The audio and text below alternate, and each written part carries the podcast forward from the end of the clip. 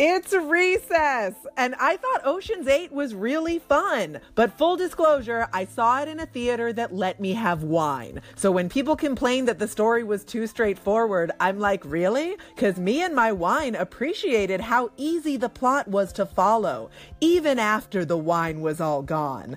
Speaking of easy, it's time for the entertainment news. Or as I like to call it, your recess from the real news. Here we go. Ariana Grande and SNL's Pete Davidson are engaged. Engaged to be married. Were you not aware they were dating? That's understandable because it's only been a month. And actually, let me just stop here a moment to speak to the nature of relationships in general. Is getting engaged after only a month of dating hasty or rushing or I don't know, cuckoo pants? Perhaps. However, Growing up, I had a teacher who got married to his wife after knowing her 11 days. I remember the exact number of days because he used to tell the story all the time. And every time his wife would visit class, she would also tell the story all the time. They both told the 11 days story to literally everyone they met.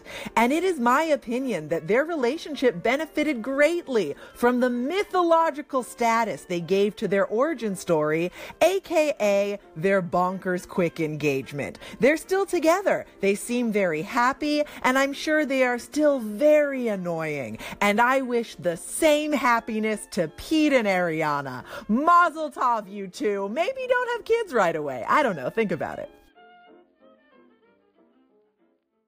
Eminem freaked out his audience at the Bonnaroo Music Festival during the performance of his song I'ma Kill You. An effect played that sounded like gunshots and, needless to say, terrified a lot of people. Eminem's rep says that the sound effect is not gunshots, it's pyrotechnics, but that's the kind of subtle distinction that you can't really make in the moment.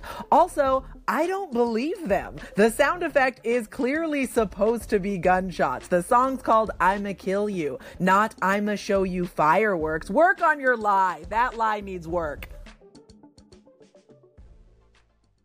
Robert De Niro, America's Pop Pop, who when you look in his eyes, you hear the music from The Godfather, has been on a solid 48 hour roll of hating Trump out loud and on camera.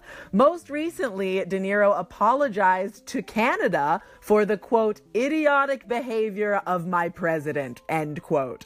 I think I'm getting closer to understanding why Robert De Niro's Trump rage delights me so much.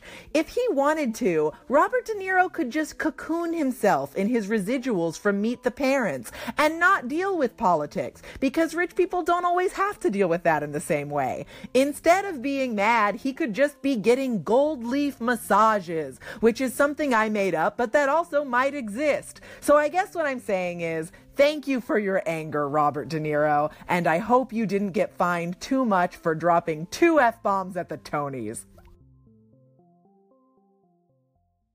Just Dance 2019 is here, and the most recent version of the Dancey video game can learn your dancing habits and offer custom recommendations. Recommendations like, you seem to be raising the roof a lot. Would you like to know what year it is?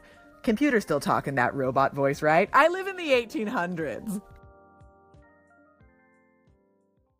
According to a new study out of USC, the vast majority of movie reviews are written by white males, which might explain why no reviewer was able to predict how much me and my wine would enjoy Ocean's 8. For the record, my wine is white, but it's very woke. It's woke wine, the wine of the resistance. Just Dance is called Just Dance for a reason. I don't need any feedback from my video game. Just let me feel the rhythm and be free. Take care, guys. I'm Olivia Harewood, and I will catch you next time. Until then, recess adjourned.